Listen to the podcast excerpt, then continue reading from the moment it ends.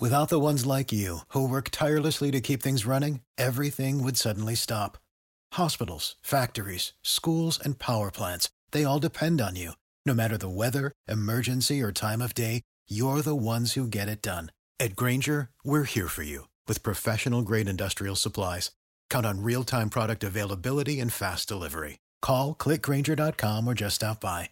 Grainger, for the ones who get it done.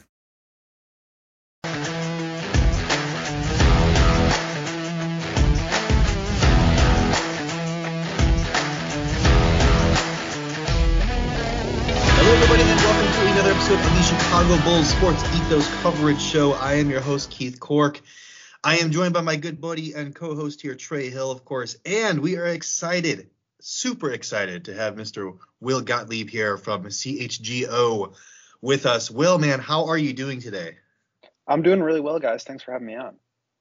Absolutely, man. We are psyched to have you, man. Been following your work. I'm one of those, Twitter lurkers that follows in the shadows here. Obviously, I've been a Bulls fan for a long time, but I've been following your work, and you do a great job, posting video clips and doing some breakdowns about what's happening on the floor for the Bulls, man. So I am excited to pick your brain about this Chicago Bulls team, which I think we're all pretty excited about. But before we do get started here, listeners, please take a moment to go follow at EthosFantasyBK on Twitter. It's the single most dominant basketball and fantasy news feed on earth. Get all your new NBA news in one handy Twitter feed. It's faster than the competition and provides more analysis, too. Again, that's at EthosFantasyBK on Twitter. Go follow it now. So before we jump into everything, we're gonna just talk to Will here just about his past, his fandom, like we do with every guest here. And also what he thinks about this season's Bulls just in general. But before we do that, I want to get your guys' take here real quick on what happened in the last game with the Pistons. Now, I was working, obviously. I think I told you that, Trey. We just finished up our basketball tournament for our local rec league here, which I've helped run from the beginning. So I'm glad that's over because those parents were awful to deal with during the tournament. But that's over now. I didn't get to watch the Pistons game. I was watching bits and pieces of it today on NBA League Pass. But I wanted to ask you guys about Tristan Thompson taking on that just leadership vocal role and screaming at the bench in the fourth quarter to get them to perform. Trey, is that something that you think, we needed on this team? Is that something that we're expecting Tristan Thompson? Is that a role we're expecting him to play for this team? I don't know if we were expecting him to play that role. I certainly wasn't. But if he can come in and get the guys motivated whenever they obviously needed a little something extra, it worked and it came through. And the Pistons, we kind of look at them as a team that's a rollover kind of team, but they had won 6 of their last 8 before that. Bagley coming in and really kind of changed things, and Cade's really coming on. So if I'm fully supportive of Tristan doing that, especially because it seems like he knows how to read the room, because he's been here for, part of the losing streak, and that wasn't something he was doing then. So his timing was good with it. So I thought it was just spectacular, and it was nice to actually get a win. So whatever leads to wins, that's what I want to happen. Amen with that, brother. Will, I'm assuming you caught that. What were your thoughts on that, man? Yeah, I saw, arguments on both sides of it. I think I am kind of indifferent.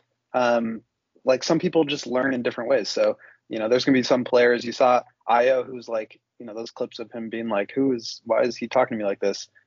Maybe it doesn't work for him. At the same time, you can't really argue with the results. I mean, they were playing miserable defense, getting back cut left and right, giving up transition points. I mean, Saban Lee was out here just absolutely destroying Kobe. Rodney Magruder's hitting like 3 threes in a row in the corner. It was just like a really poor defensive effort. And, it sort of seemed to align, or the shift in defensive energy and urgency seemed to align with the way that Tristan was really getting into folks. So the other thing there, I think, is that, he really counterbalances the leadership of DeRozan, who's super calm and poised and quiet. And so, I think there's value in having it there. Maybe it doesn't work for everyone. But yeah, I mean, can't argue with the results. Yeah, I mean, basketball player and basketball coach in my life, I've done both, roles, and people do react and pick up on things differently, right? They just have different ways that they want to be coached and taught things. So I think, it might have worked for some, didn't work for others. But like you guys said, results speak for themselves. But I'll tell you guys, I'm not surprised about this because I don't know if you guys followed Tristan Thompson while he was in Sacramento at all. But this guy, like at press conferences, it was leaked out. Like he's always this like fiery and impassioned because, back in November 2021, he had a fiery press conference answer about the coaching, needing coaching to be motivated to play a basketball game. And, one of my favorite quotes from that is, the day I need a coach to inspire me is the day I effing retire. I'm effing retired. So this is a guy that, he kind of fancies himself as a leader, whether or not he is. I don't know. He's never the basketball player on the court. But you don't necessarily, we had Joakim Noah. You don't necessarily have to be the best basketball player on the court to be the leader on the court. I also remember in training camp, he grabbed the mic during a Buddy Hield presser and responded to a question about him being traded to the Lakers. He came out of the, wherever he was sitting and like took the mic and was like, hey, that's a dumb question. Buddy's here and he's playing for the Kings. So it doesn't surprise me that he's this vocal guy because that's like who he just is. But like you guys said, I think people, different people react to different things. But just want to pick your brains about that. But Will, so you are with CHGO now, just recently. But before that, you were with The Athletic. You were with a number of different places. Just run me through what you've done in the past here, so our listeners know, and what you're doing now. Sure. Yeah. Been kind of all over the place. CHGO launched last Friday. We're recording this Thursday night. It's almost a week ago now, and it's been great so far. Just moving back to Chicago. Being able to cover the Bulls full time, doing the podcast, doing the show. I've written almost every single day this week, which has been awesome. Definitely go check out the coverage, allchgo.com. It's really fun. We've got, I think, a little bit of something for everyone, obviously covering the Bulls, but all Chicago sports. So it's going to be fun.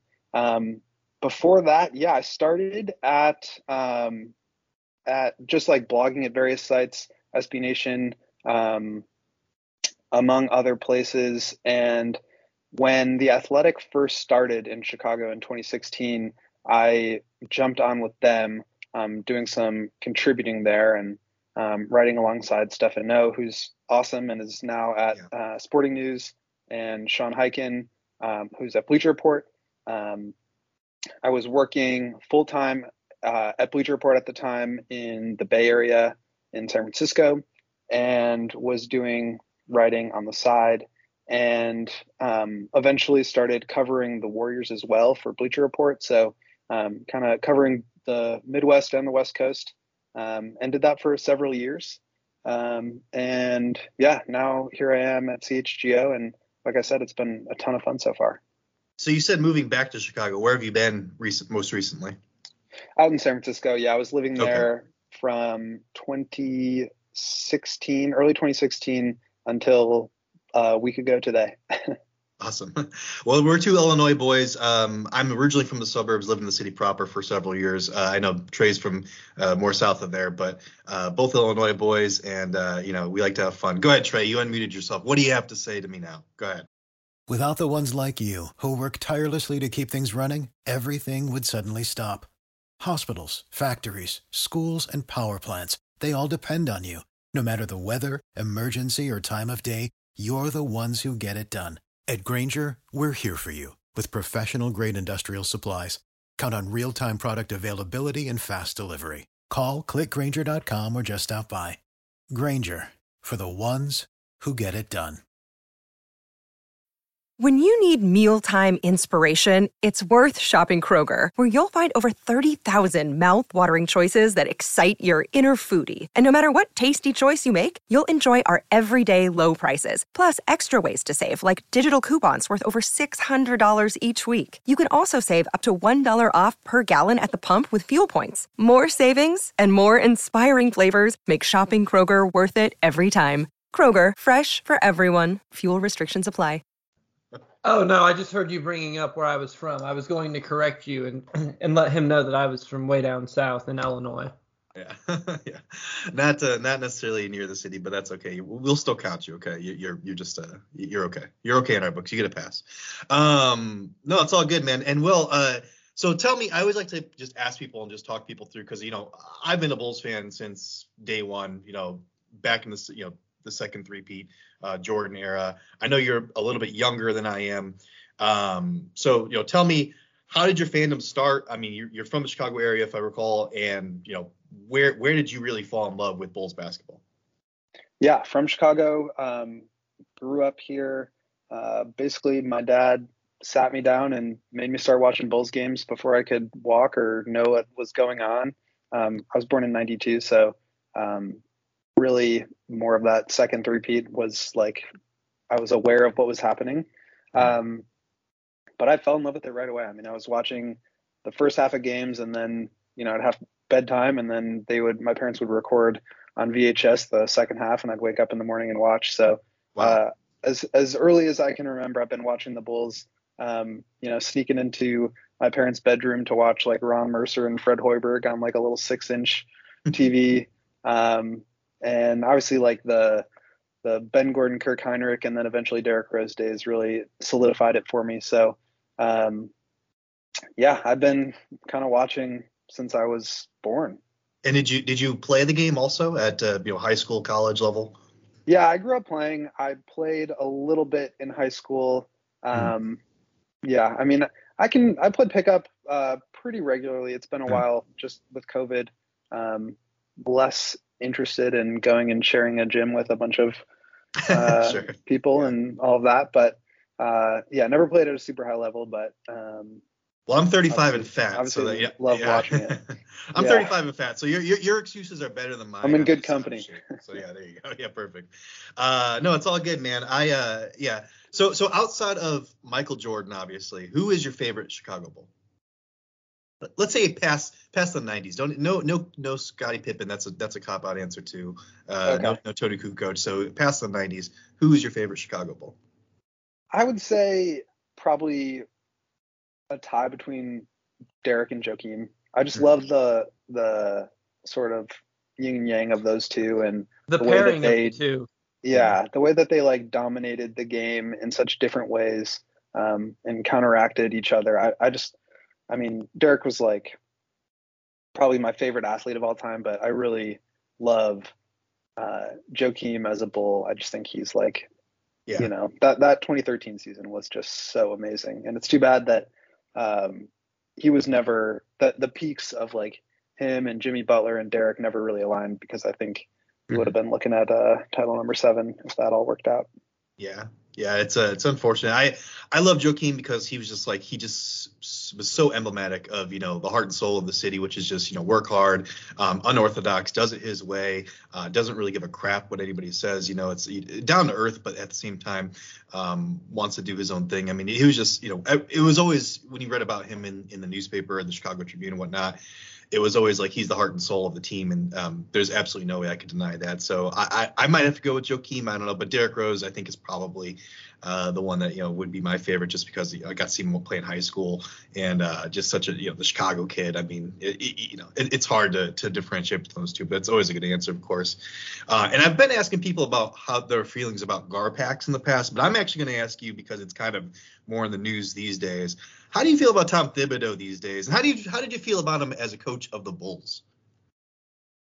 I think it's kind of the just formula of Thibodeau we're seeing right now. Is like he comes in, he raises the floor, gets everybody to buy in, has you playing elite defense, and ultimately kind of starts to turn the wrong direction, and people get frustrated and tired and annoyed, and he kind of is stubborn in his ways and isn't really flexible, or doesn't really make the necessary adjustments when the playoffs come around. So this isn't necessarily new to me. It's a shame that it keeps on happening, because I do think there is value in being that, you know, floor raising team, or floor raising coach, excuse me. The way that he sort of revolutionized the ice defense, I think, goes really underappreciated, but it's also not really like that spectacular revolutionary anymore. And so I think his ceiling as a coach has gone down year after year. I love Tibbs. I think, you know, I've had the chance to talk with him a little bit. He's a really nice guy, and I wish that people loved and appreciated him more. I think obviously last year they did, and this year you're seeing exactly what always happens. But I think he's a very good coach. I think it just starts to not work out, and you kind of have to ding him there. Yeah, I think Cam Reddish fans on Twitter are probably pretty upset with him right now because he never gets to play. But Trey, I don't think I've ever asked you what you think about Tom, just in general. Yeah, give me an answer. I haven't heard from you in a while, man. I got to make sure he's still there. Basically, exactly what Will just said. Mm. He's a great floor raiser. He's going to come in. To me, he's the best version of Scott Skiles. Mm. To throw it to another Bulls coach. He's a little, the game has evolved a little bit past him. So, he's not this revolutionary genius, but he's a quality coach. I don't know what kind of team you would want him on going forward. Maybe like something like the Magic, but would he even want to do like a rebuilding? I guess for me, like I love Thibs, but to me, I wonder going forward, where does he go forward from here? Yeah. It's really interesting question. I feel bad for Knicks fans a little bit, even though you screw them because they're always so awful on Twitter. I do feel bad because, I think we are seeing exactly what Will said is just basically the trajectory that every Tom Thibodeau team has since we've seen him coach. So love the guy. I love his work ethic because he's just like married to the game. He just like doesn't take anything above the game. She's such a purist in that sense. It's like you can't dislike the guy, but at the same time, I think teams in the league just have caught up to him, like Will said also. So man, I think he's gonna have to head on to greener pastures after the season's over, which is sad to see, but probably do. Okay, last question for you before we move on here, Will, just to get to know you a little bit better, and I always ask every guest this, it's a little bit of a downer. Where were you when Derek Rose tore his ACL? I was in the Reed First Lounge on Grinnell College campus, watching with a couple of Knicks fans actually, and obviously just ruined the night, ruined the week, ruined the next 5 years. So I will not forget that for sure. I relate to that escalation. Yeah. And I'm trying to like frantically look this up. Grinnell College. I think that might have been the same conference as me. I went to Knox College. Yep. I don't. Yeah. Okay. One I think of our I thought we played interns at CHGO goes to Knox. His name is Kyle. He's great. Cool. I will never forget that. That's a good question that everybody who you bring on will always have an answer to. Yeah. They should remember. It's like I don't want to. I know that. Joakim, likened it to 9/11, which I don't want to go that far. It's not like that, but it is a very devastating thing that happened. And you kind of remember like, oh my gosh, because I remember very clearly where I was. I'm not going to say it again because I've said it like 4 times on the show, but yeah, you do remember very clearly where you were at that time. But we're going to move on, man. We've got some really exciting, things to talk about here as far as the Bulls go in this current team, which is more of an uplifting subject because they are still doing pretty well this season, even though they've been faltering lately. But before we do move on, I want to also let you all know about a brand new daily fantasy partner at Sports Ethos, Thrive Fantasy. Prop up with Thrive Fantasy on their mobile app or at thrivefantasy.com. Use code ETHOS when you sign up to get 100% deposit match bonus on your first deposit up to $100 plus either 2 or 4 free game tickets to play. Pick player props on the biggest names playing every night. Score points when your props hit, and the players with the most points win a share of the nightly prize money. And check out our Sports Ethos DFS team or podcast for advice on winners. Again, that code is ETHOS over at thrivefantasy.com. And make sure you go to my Twitter, guys, at BSVPKeith, and sign up with my link there because it gets me goodies. And if you use the promo code ETHOS, you get even more goodies. So there you go. But yeah, moving on, man, we've got some exciting stuff to talk about. First and foremost, the Bulls are finally getting healthy, Will and Trey. My goodness, we've got Caruso coming back most likely at the start of next week is what I'm seeing around here. We've also got Patrick Williams being cleared for full contact any day now. I don't know if he's taking contact just yet. I think it's like controlled contact is what they called it, so not full contact just yet.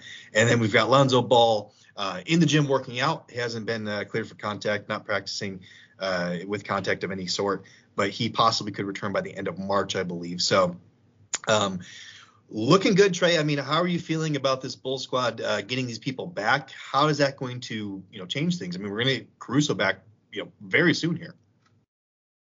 I was already excited about Caruso coming back. And then you told me Will was coming on, so I did some last minute prep, and I saw Will posted an article. So, Will, I'm going to get ready and throw it to you so you can plug your article and also kind of break down how amazing Caruso was. But there's one paragraph in here. I'm going to read it. Isolating this even further, the Bulls' defensive rating with Caruso on the floor is 102. Without him, it drops to 114.4.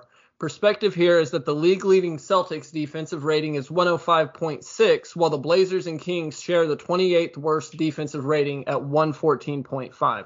That kind of just epitomizes the effect that Caruso has on this team, and I can't wait to have him and his point of attack defense back. I think it's going to be game-changing for the Bulls.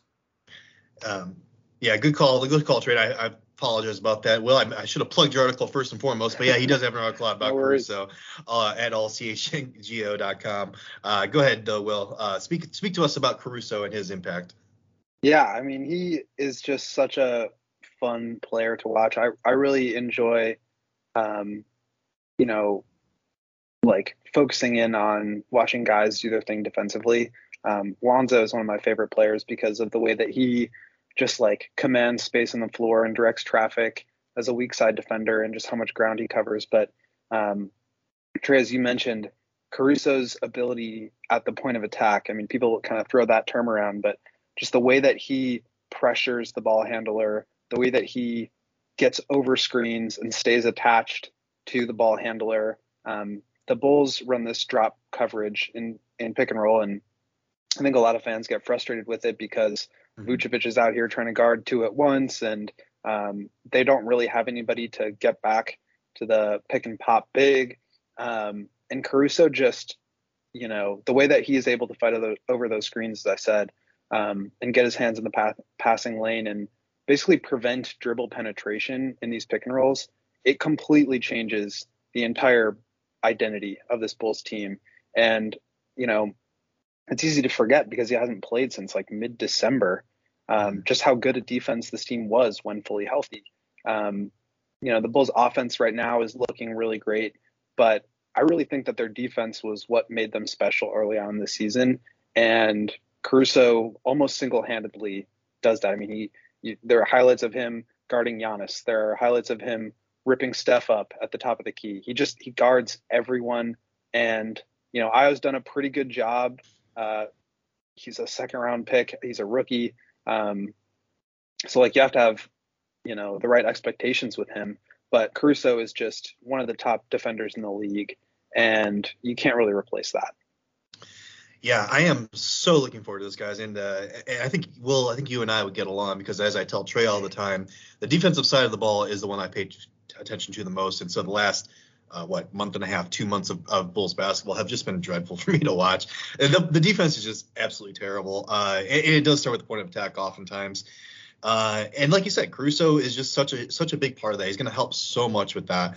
I don't think it's something where it's going to be night and day. I don't think he moves the needle exponentially, I don't think. But as far as the defensive side goes, absolutely. It's going to be such a godsend for us.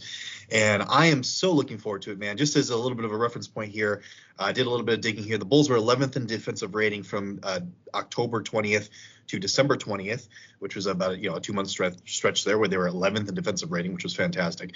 That coincides with Caruso's injury and Lonzo entering the health and safety protocols, because that very next day, I believe, was when they did that. So from 12/21 on, they were 23rd in defensive rating. So they've dropped, from the top third of the league to the bottom third of the league.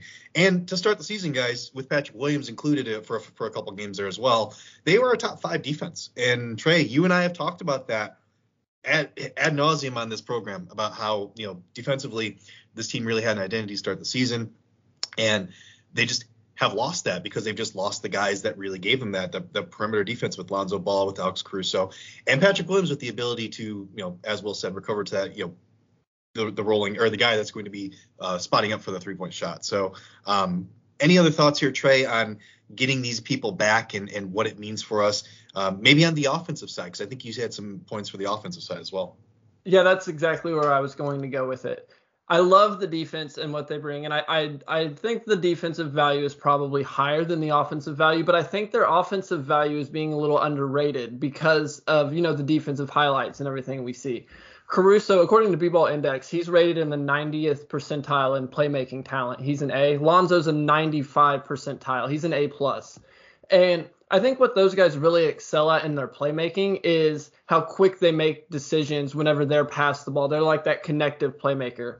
And a lot of it seems like the Bulls' struggles are they don't seem to take advantage of the defenses whenever – you know, when DeMar gets the soft double, they don't take advantage of that soft double because the playmaking just doesn't seem quick enough. So to me, I think the offense is really going to be helped from having Lonzo and Caruso back because of their playmaking ability to kind of keep the offense flowing and to attack the weak points in the defense when DeMar and Zach give them those weak points. What do you guys think? Will, you know, you're the guest, so really I'm kind of talking to you here. What do you think about what they add on the offensive end? I really agree with what you said in terms of them being connective pieces. The Bulls right now are running a lot of isolations and plays to set up isolations because I just don't think they really have the quick decision, 0.5, make a decision, move the ball that they would with Caruso and Lonzo. I don't know what that means for Zach. At this point, just given that, we're not positive how his knee is doing, but totally agree. I mean, I think they take a lot of pressure off of DeMar. They allow you to massage lineups so that there's always basically two of Caruso, Lonzo, Zach, and DeMar on the floor at any given time. They add spacing. I think the Bulls are going to get back to what made them really good in the first part of the season on both sides. But to your point, offensively, it won't just be the DeMar show because it won't have to be. And as well as DeMar is playing right now, the Bulls are actually, I think last time I checked, 5th in offense. And that's just credit to like DeMar breaking Wilt records, which, that's probably not going to continue. So you're getting help in different ways. You're able to play different styles. And I think that, especially when teams start to figure you out in the playoffs and you have to make adjustments, I think that really helps. Yeah, as soon as that Lonzo Ball news dropped and he was going to be missing, an extended period of time, it was like a gut punch because it was like, we've already dealt with so much. And I know, I've been saying I think the Bulls are going to slip here to the 5th or 6th seed. I think that's, we'll talk about that a little bit more towards the end of the program, but I think that's probably what we're looking at here. But we just need to tread water while those guys are out. And I think the Bulls have done a great job. And I think, like you said, Will, the biggest part of that has just been DeMar playing just so significantly above the mean compared to other people, other players in his same position, being the go-to guy on offense, being the isolation guy on offense, hitting those jumpers from the free throw line extended, the elbow, basically, just getting them up and just doing it with efficiency, doing it with I think I saw one of your tweets, Will, where you're talking about how he's like dedicated to the process. And it's just – it is almost like he's a machine out there when it's like when you're talking about offense because he gets to his – he knows – you know what's going to happen. Watching the game from bird's eye view from home on the television screen, you know what's going to happen. The entire defense knows what's going to happen, but nobody can stop it. It's just so efficient. It's just he gets what he wants.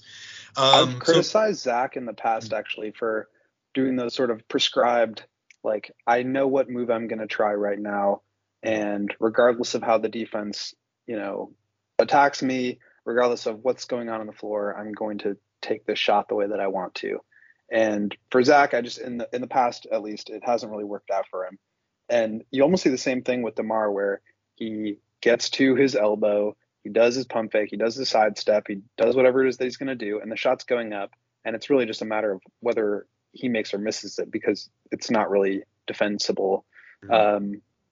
So totally agree. And he never gets sped up. His pace is always there. He never makes mistakes with the ball. He doesn't turn it over. And those are all things that Zach has not been able to do to this point in his career, and why, from the beginning, I thought that he would be a great signing in the offseason, sign and trade. So I just cannot believe what I'm seeing from DeMar so much of the time. Mark Karanzulis wrote a piece about it for us at allchgo.com today, talking just about how special of a season he's having. So totally agree that I wanted to chime in. So no, that's actually that's a good point, a good question, because So you were actually on the right side of history here, along with Trey and myself, in saying that this DeMar signing was actually a good thing. I was so pumped when it happened, just because I had seen I'd seen DeMar play so much with the Spurs, knew what he did, knew what he brought to the table. I didn't expect this. I don't think anyone expected what he's done for the Bulls so far this season. But you were for it. Is that what you're saying? I was. I mean, it was certainly not like something that had no downside, right? Like there was risk involved. Oh sure. But I just, what I said earlier, like Zach is not able to handle those clutch situations. And if the Bulls are going to win some games, they need somebody who can.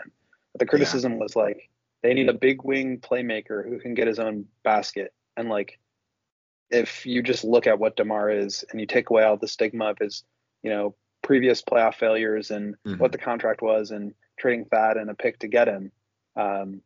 It's exactly what the Bulls needed and what Zach needed. So I was a fan of it. Certainly defensively, there were question marks. Right. And I think, I thought the Bulls would be like a top 20 defense. And I guess right now they're 23rd. But with Lonzo and Caruso, I think they get back up around, that 15 mark. And that's a really good team right there. So I always thought it was risky, but high upside. And we got a little bit off topic there, but I think, we were talking about how the guys coming back are going to help the offense, just so I can chime in a little bit on that.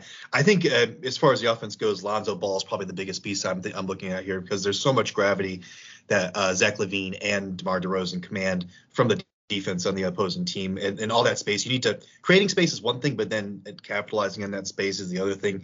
And being able to capitalize on that space is what Lonzo is going to bring, because just his efficiency from three-point line this season has just been incredible, and I have no reason to believe it's going to be any different when he comes back. So but yeah, good stuff, guys. So let's move on here. We're going to talk a little bit about the playoff picture, because we are getting there. We've got 16 games left, I believe, if I'm remembering correctly. So 16 games left for the Chicago Bulls.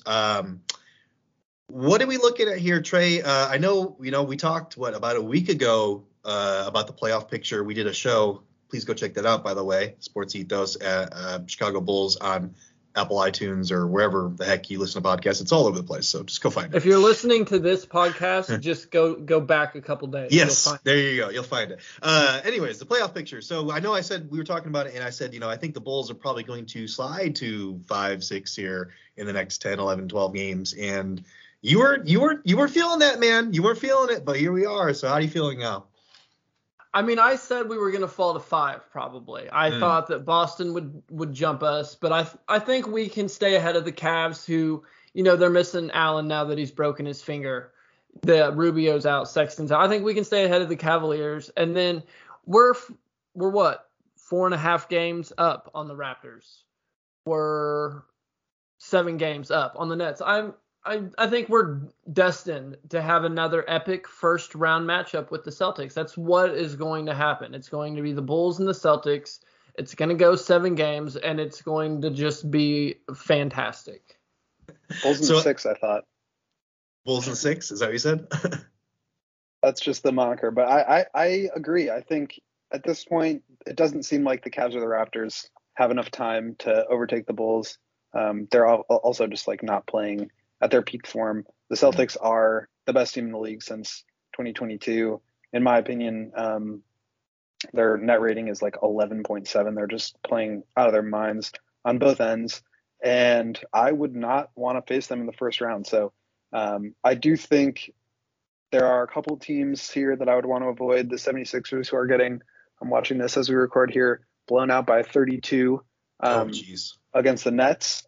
76ers and the Celtics are probably the 2 teams that I would want to face the least, just given the way that they match up and the level that they're playing at presently. But I do think the Bulls end up in that 4 or 5 spot. So Bulls-Celtics playoff series, you think that's going to be just a bad matchup for them because of the length of Jason Tatum, or what's specifically scares you about that matchup? Their defense is just I just don't know how the Bulls score against them. I mean, they have Marcus Smart, Derek White, Jaylen Brown, Jason Tatum, and Robert Williams. I just don't see anybody scoring against them. They can switch 1 through 5. They have 4 guys that can guard DeMar and Zach straight up. I think it's a really tough matchup. And then on the other end, like, who do you really have that you can throw at Jason Tatum? That's the Patrick Williams coming out party. Yeah, it wouldn't that be great? It's going to have to. I think a lot of it has to do with, like, is their three-point ball falling? And I think that's true for everyone to a certain extent. Like, the three-point variance is just insane these days. But I also just think that they're peaking at the right time. So, yeah, the Bulls were, like, sort of that team of destiny in the first half of the season. The Celtics, to me, kind of feel that way in the second half. Yeah, they're playing. I know, and Trey, let me give you your flowers, man. You were on the Celtics to start the season. I know you were hoping they'd have a great regular season. It's not going to be a great regular season for them, but they have hit their stride here in the last, couple of months here. So how are you feeling about that Celtics team and if the Bulls do end up in a playoff series with them? I mean, Will said it. The Celtics have been the best team in basketball probably lately. The Suns might, squabble with that, but they've been without Paul and Booker. So in that kind of matchup, I think Vucevic is going to be very important, and I didn't really hear him get mentioned much because he is a legit big guy. He's got real post moves. If they decide to not do the two bigs with Horford and Time Lord and only have one of them out there, Vooch has to take advantage and force them to stay in the paint and not be able to have that roaming kind of defense that Time Lord's just kind of eaten teams alive with. They've been just super effective with Horford and Time Lord out there, and then Time Lord guards that corner guy, and he can just kind of roam and use his defensive instincts to make plays. Mm-hmm. And I think if the Bulls match up with the Celtics, they're going to have Vucevic come through for them and just – I think that's how you break down the Boston Celtics defense from within, because Smart and White, they're too good on the outside. And, maybe attacking Brown and Tatum. I saw it might have been Mark Schindler tweeted something. I'm not sure, but somebody tweeted out a couple clips of when you put those two in actions together, they're a little bit slow on the communication and the recovery. So maybe if you put those two in actions – if they're guarding Zach and Tamar, maybe we could find some advantages. But it's a bad matchup to me, and unless you think the Bulls are going to be able to jump up to that 3 spot and play the Cavaliers, we're looking at a bad matchup no matter who we face. That's a good point. And I was going to ask, so one quick question for you real quick, Trey. You did say the Sixers are probably your least favorite matchup for the Bulls, though. Is that still the answer for you, or are you feeling worse about, the Heat or the Nets or whoever?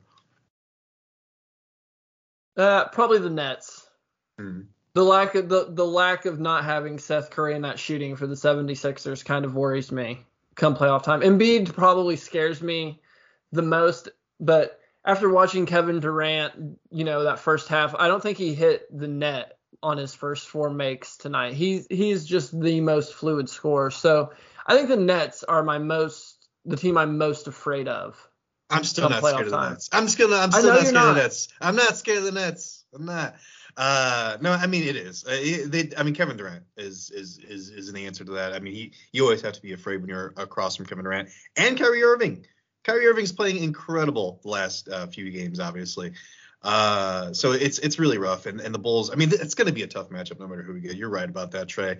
And my goalpost here for the Bulls was to win a first round playoff series, and I think I'm gonna have to adjust that goalpost because I really don't think there's a good chance that it happens. I mean, can it happen? Certainly. I wouldn't give it a better than 50% chance. I don't know. I mean, I'm staying on the bandwagon. I just need you two to know I am on the championships, bandwagon. In the first month or so of the season. 2 months. I was calling them the pseudo championship contender that they deserve to be. Pseudo being the operative word there. But anyways, as Trey is giving you the BS, stop giving your personal information to your ISP. On top of overcharging, your ISP is allowed to legally sell your browsing history to third-party advertisers for a ton of cash. Take your privacy back with ExpressVPN. Head to our special promotional link, expressvpn.com/hoopball. Yes, we are Sports Ethos. We used to be Hoopball, so it is still that. To get 3 bonus months and a 12-month subscription, it's super easy. Turning it on just takes 1 click, and it works great with streaming services like Netflix or sports packages like League Pass too. Once more, that's expressvpn.com/hoopball. Grab those 3 bonus months right meow. I mean now. But okay, so you did bring up Vooch there, and that's our next topic here. Before we go on, let me ask you real quick, just quickly, Will, maybe just a one-word answer here. But who would you prefer that the Bulls would match up with in the first round? Cavs. Okay. And Trey, what about you? I don't think that's necessarily realistic, but that would be the ideal, I think. Sure. And Trey, what about the Cavs? I think the Cavs is so between the Heat, Bucks, and 76ers, who would you like to see the most? The most? Heat, Bucks, 76ers. Probably the Heat, honestly. I'm going to go with the Heat. What about you, Will? I kind of think the Bucks, which is maybe a hot take, but that is a hot take. Yeah, I think like Spoelstra can basically single-handedly win you a series. I don't think Budenholzer has that same juice as a coach. The way that Caruso was guarding Giannis in that first game, there was a lot of like weirdness going on with the threes and all that, but I do think that the Bulls match up decently against the Bucks. They've been two really close games. Neither of them, the Bulls have been healthy, and you know there's that stat of how great Drew and Chris Middleton and Giannis are together. The Bulls have been like hanging right around there without Lonzo in one game and without Caruso and Lonzo in the other. So I think, I'm not saying the Bucks are frauds. I think they're obviously very good. They're the champs, but I don't know, man, something about the way that the Bulls match up is just a little bit intriguing to me. I think the Heat are probably a close second. Only because, you know, it still hurts me a little bit to watch Jimmy Butler beat the Bulls. But, Sixers and Celtics, like, please, I want to stay away from them. Okay, back at you, Trey. Out of those, who do you want? I'm also on the Bucks. Styles make fights, and in a fight between the Bucks and the Bulls, I like the matchup that the Bulls have, and this is, you know, assuming some health on our end, but I think I would let it's Bucks, Heat, then 76ers, just like you guys for me, or just like Will. Yeah. No, you I'm on the Heat because you want to see the Heat. I want to see the Heat. You're a Kyle Lowry hater though, so it makes sense. Want to bury him. I very much undervalued Kyle Lowry coming into the season. Thank you for reminding me of that, Trey. But no, I also just don't think when it comes to like, you know, your best players when you need the games, and I'm taking Vooch, Zach, and DeMar over Jimmy, Bam Adebayo, and I guess Kyle Lowry is probably the third best player over there. I'm taking my three over that three all day. So that's my reasoning there. I just wanted to give that quickly just so I have some kind of reasoning. But anyways, moving on. Let's talk about Vucevic. Let's talk about that big man in the center for the Chicago Bulls and our operative third star there. Will, let me shoot this to you.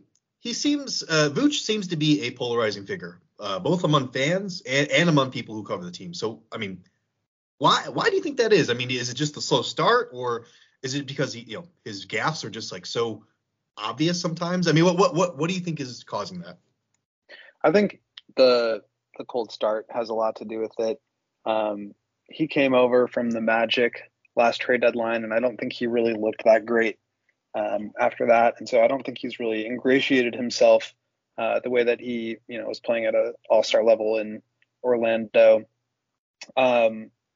The three-point shot is definitely concerning for me right now. I think that's really the area where now not only is he not making them, but he's starting to not really take them anymore. And I think that really just messes with the geometry of the floor and the way that DeMar is able to operate from those elbows. If Vooch is also, you know, going there instead of popping out to three, basically you're drawing two to the ball at any given time, and I think that's dangerous. So he definitely needs to get out of his head, or I don't know, like what he needs to do. He's been putting the ball in the basket at a higher rate since 2022, but I think a lot of that is just the types of shots that he's taking. It's a lot of floaters going to the basket. They're obviously trying to feed him and force feed him at times in the post. So I do think he has a lot of room to improve, just because we've seen him, you know, shoot 40% on 6 threes a game in the past. I don't really know what is up with that shot. I think really he can answer that. But I totally agree that he is sort of that swing piece for the Bulls in terms of being able to beat or even just compete with some of these high end, you know, top 5 Eastern teams. So, yeah, a rough few first months for Vooch, obviously, but he's been coming on the last month and a half, you know, or so, Trey. So, you know, how are you sitting with Vooch these days? I know that you were saying from the beginning, you know, This is the guy the Bulls need. This is the fit for the Bulls. I mean, I've asked you this recently, but, you know, just to kind of reiterate, how do you feel about Vooch these days? Oh, I'm still super high on Vooch. I think we brought Vucevic in knowing he had to play drop coverage. And because we have a smart front office, we went out and got Lonzo Ball. We went out and got Caruso. And we added these players to run a certain type of defense. And that's just, we haven't been able to run the defense we wanted to run. And because of that, Vucevic has been the guy that's been exposed. And if we have the guys to cover up his flaws on defense, I think he's going to look a lot better on that end. And the same kind of goes on the offensive end. He's a great playmaker. I agree with Will. I wish he would shoot a little bit more from three. You know, I love the fact that he shoots above the break. He doesn't shoot from just the corners. Mm-hmm. I wish he would stretch the floor a little bit better, but I think we're not getting to take advantage of his playmaking as much because of so much isolation play, because we don't have the playmaking talent across the board right now. So I think we're seeing his weaknesses and we're not getting exposed to his strengths.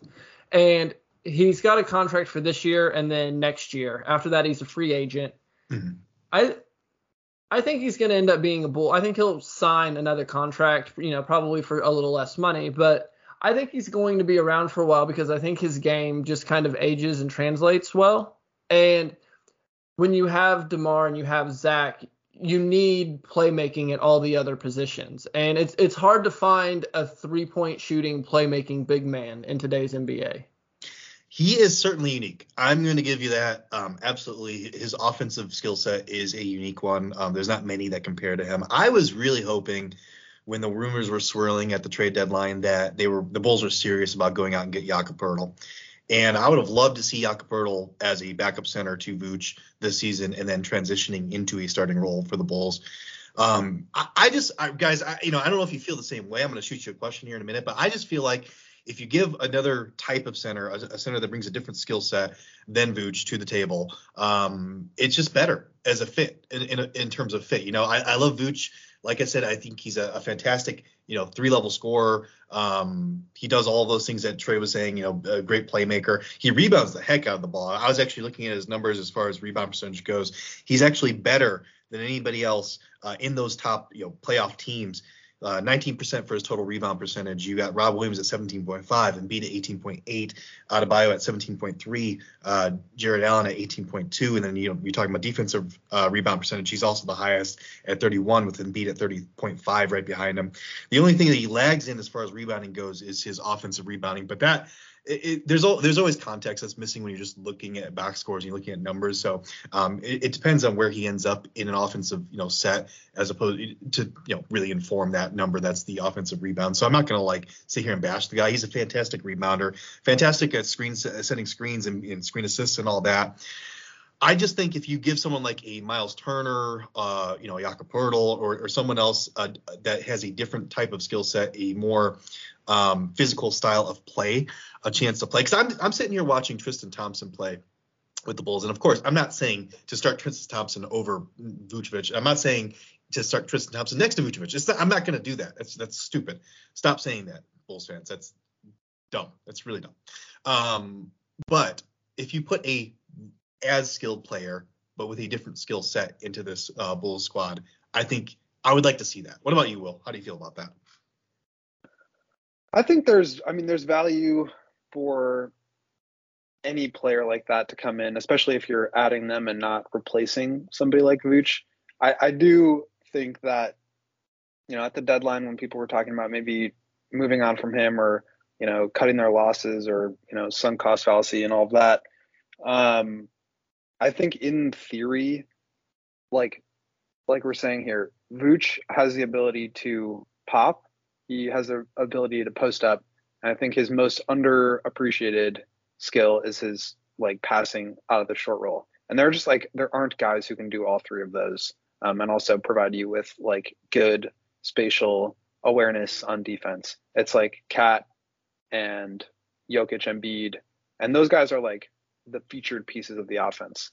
For Vooch to be the third option here, I think you're not going to do better than that. And there are guys that are going to be able to protect the rim at a higher level or shoot the three at a higher level, but you're going to be sacrificing in other areas. And maybe you could say, well, Vooch isn't shooting right now, so, you know, he's really only doing two of those things. And that's certainly true. But I still think that the passing and the connectivity is probably the most important part. He's still going to be treated like a shooter. He's still going to be able to post up if he draws any switches. So even though the efficiency is not there, I think what you have in him is probably, even if it's just in theory, better than what you would have, what you would get from anybody else that you like realistically could trade for. Trey, is Vooch, you said he's going to sign on with the Bulls. I'm thinking that you're probably going to say yes, but is Vooch the center of the future for the Chicago Bulls for the next 4 or 5 years? He's 31 years old now. So, I mean, I could see him play until he's 34, 35. I don't feel like he relies on a lot of athleticism. So even if it comes to, being a backup role and just, being the smart, wily veteran who can come in and be the floor spacing backup three, or I think he'll have a role on the Bulls for the next 4 or 5 years. Hopefully, ideally, I think he'll be around. Will, Vooch's contract is expiring next season. Is he a trade chip for the Bulls, or is he going to stick around? All I really know at this point is that AK and Eversley are going to find a way to compete. I think, if you're willing to trade future chips and Wendell Carter and 2 first-round picks, if you're willing to make a move to trade away like the locker room, leader in the clubhouse and Thad Young and first-round picks, I just think that it's hard to say what the future will hold because those guys are so good at adjusting and finding ways to compete at the moment. I think they've done a really good job of sort of hedging that with keeping Kobe and Patrick Williams around so they stay young. And then also, obviously, Zach Levine just turned 27 today. Lonzo Ball is 24. Like they do have a pretty good range of age here. So in 2 or 3 years, who knows if DeMar's around? Who knows if Vooch is around? Who knows if Pat and Kobe are around? But I do think that they have committed to winning over just like bringing guys back or keeping them around or whatever it is. I mean, you saw them flip the entire roster. So that is kind of my perspective. That was a great non-answer. Yeah, it's hard to say what exactly who will be on the roster. Yeah, I think more than anything, like they're going to make moves. Yeah, you can't predict the future. None of us here have crystal balls, obviously. I've been wrong probably as much as I've been right. So there's no right or wrong answer, just what your opinion was. No problem. Last guy I want to touch on here, guys, while we've got Will, is I want to touch on Io DeSumo. And I just want to touch on, what his role with this team is going to be. You just mentioned him, Will, as, one of the young pieces of the young core of the team. You've got Kobe White. You've got Patrick Williams. You've got Io. You've got Zach Levine, who's still relatively young. And you've got Lonzo Ball. And like you said, that's 5 guys, all that are pretty young. But do they fit together? Are those pieces, do they have some redundancies? So, Io's been forced into a larger role this season, which is probably a little bit of a blessing for him, honestly, because it's helped him to really grow as a player. I've loved what I've seen out of him this season. I think he's absolutely, there's no question in my mind or anyone's mind in the entire league that he was a steal in the second round where the Bulls got him. But, without Zoe, without Caruso, without Patrick Williams, this role that he even has right now is probably not going to be his role in the future, I wouldn't think. So, Trey, let me throw it to you, man. Is he the team's like top defender? Is he a ball handler? Is he a scorer? Like what is his role on this basketball team and what's it going to be going forward? I think his role going forward is a backup ball handler and defensive kind of stopper. I think he comes in with Caruso and he's the guy who's handling the ball. We've seen him excel with Vucevic, especially in the pick and roll. He's a really good, primary handler in terms of initiating the offense. He's not quite as good of a connector. That's why I said pair him with someone like, Lonzo and Caruso, because those two guys, if Io can break down the defense and kick it out to one of those two are going to, make the defense pay. So I think ideally his role is coming off of the bench, being the, maybe the primary or secondary ball handler and just kind of bringing the defensive intensity because when the team is healthy and everyone's competitive, that defensive pressure is just ramped up to 100. and him coming in and being able to be aggressive and just, you know, attack on defense, that's kind of what I think his role is going to be when the team's healthy.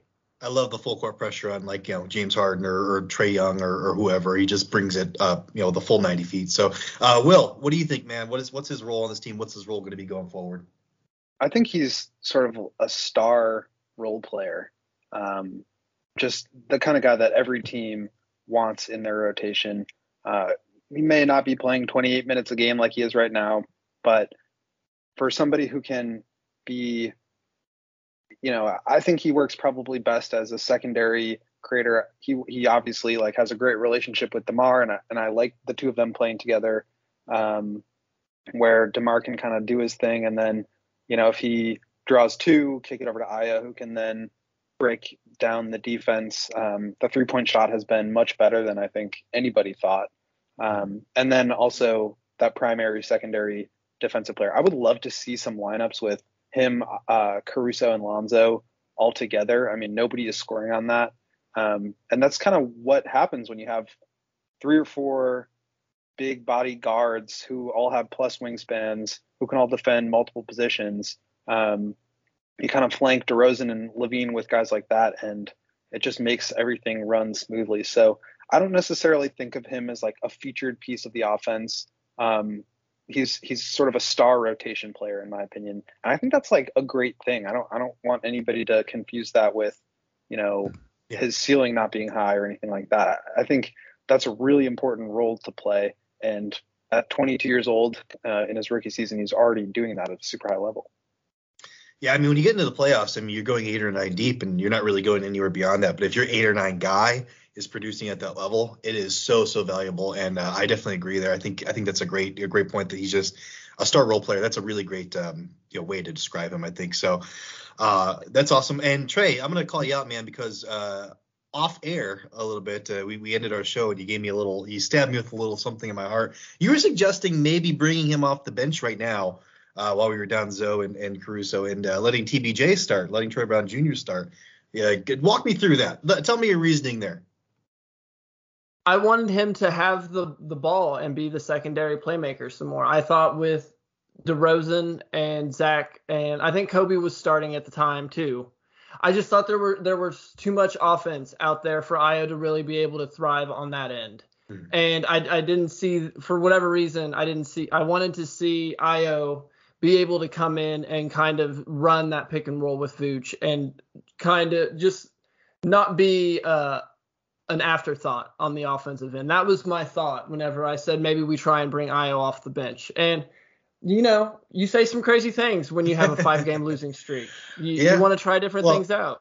I think in all fairness, and, you know, obviously everything needs to have some context. I think that was after a string of games where Io had, like, 0 assists or something like that, or 2 assists or whatever. So, and, like, 3 points or something. It was like he wasn't producing a lot. And that was kind of a concern of ours. So, but yeah, just some context here as far as, like, assist to turnover ratio since starting and basically playing the point guard for the Chicago Bulls. Iodasumo was at a 6.2 to 1.9 assist to turnover ratio.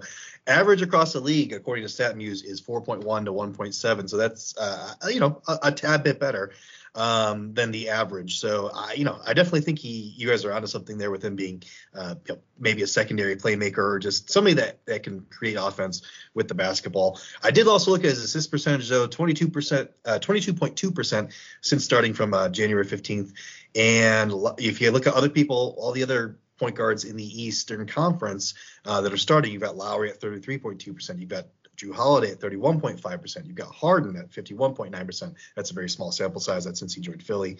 You've got Marcus Smart at 24.7%. You've got Garland at 39.9%. So really, only Smart is close to his assist percentage. He's I don't think, you know, obviously, ideally, we don't have Io starting at the point guard. That's just not the role we want to have him. As Will said, he's a spectacular role player. And I think even Trey's on something that when we fully get healthy, bringing him off the bench and, you know, letting him create off the bench is going to be really a godsend for the Bulls. It's going to be really fantastic for the Bulls because the Bulls are currently, guys, sitting at 28th in bench scoring on the season, 17th. In plus minus, and that's just not good. So any last thoughts on Io DeSumo, Will? I guess just like the one thing I would point out is that for me, like, no matter what, DeMar is sort of the point guard. And I think Io is, like I said before, just like the perfect secondary, you know, break down the defense as somebody who catches the reversal passes. So I really like him there. I do think, you know, he's got more playmaking chops than even like Lonzo or Caruso, just in the sense that he can really get into the paint. So anything you get from him as a creator, I think, is extra because of, you know, at the end of the day, he's really out there to play great defense and shoot the three and then break guys down. So sort of like a 3-and-D plus. Trey, when we get all healthy and everything, over under 22 minutes played for Io DeZuma. Over. All right. I think he is going to thrive when Caruso and Lonzo are back. And like Will mentioned, having those, I think they're going to experiment having those three on the court. And I think he's going to. I think. What about you? Over or under? I'm going to go, gosh, that is a really tough question. And I'm glad you shot that back to me, Trey. And while I'm talking here, I'm thinking about it. And as I'm thinking about it, I'm going to answer over also. I think he is going to go over. I think it's going to be really matchup based, though. And I think, you know, you brought up the defense and just being able to pick up guys 90 feet and just be able to go at every single, you know, moment of the game. And I think that's going to be really valuable in certain matchups. And in certain matchups, it's not going to be as valuable. So that is a tough question. I'm going to go slightly over, maybe 23 minutes he hits or something like that. But that's it. I'm going to let you give us the final here. Give me your over-under on 22 minutes for Io once we get fully healthy. Yeah, I'm just looking at it now. He's playing 33 minutes a night since Christmas. And obviously, I think that goes down. I think 22 is probably about right. I expect Caruso and Lonzo to both be at 30 if fully healthy, 30 plus. Zach and DeMar are also going to be playing, you know, mid 30s. I think we see a lot of four guard lineups. So I think he definitely still gets a ton of burn. Kobe's also in there. Javante, I think, has earned some rotation minutes here, and then Pat, you know, who may or may not even be in the playoff rotation. You know, I think in some cases in the past, like Billy's gone 6 or 7 deep in the playoffs. So when you're in those situations, you need guys you can trust.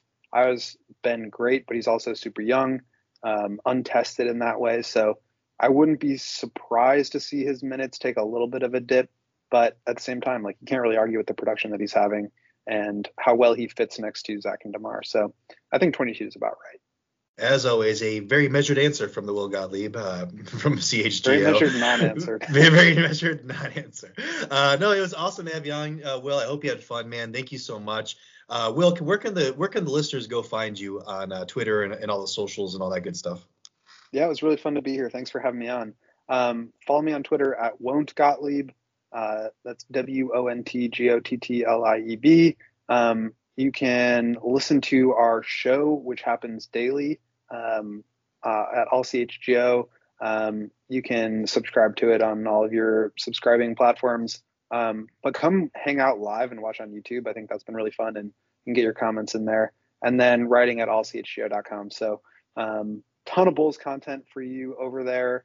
Would love for you to join the show, and you guys have a great show too, so keep listening to this one.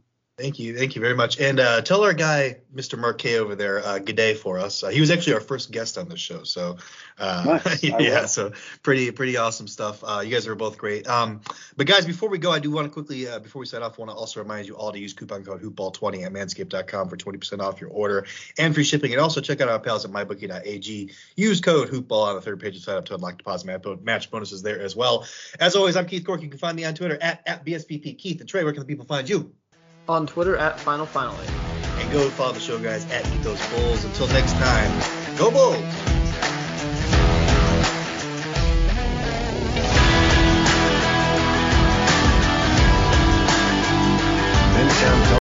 Without the ones like you, who work tirelessly to keep things running, everything would suddenly stop. Hospitals, factories, schools, and power plants, they all depend on you. No matter the weather, emergency, or time of day, you're the ones who get it done. At Grainger, we're here for you with professional-grade industrial supplies.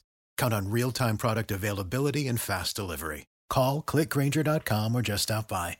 Grainger, for the ones who get it done.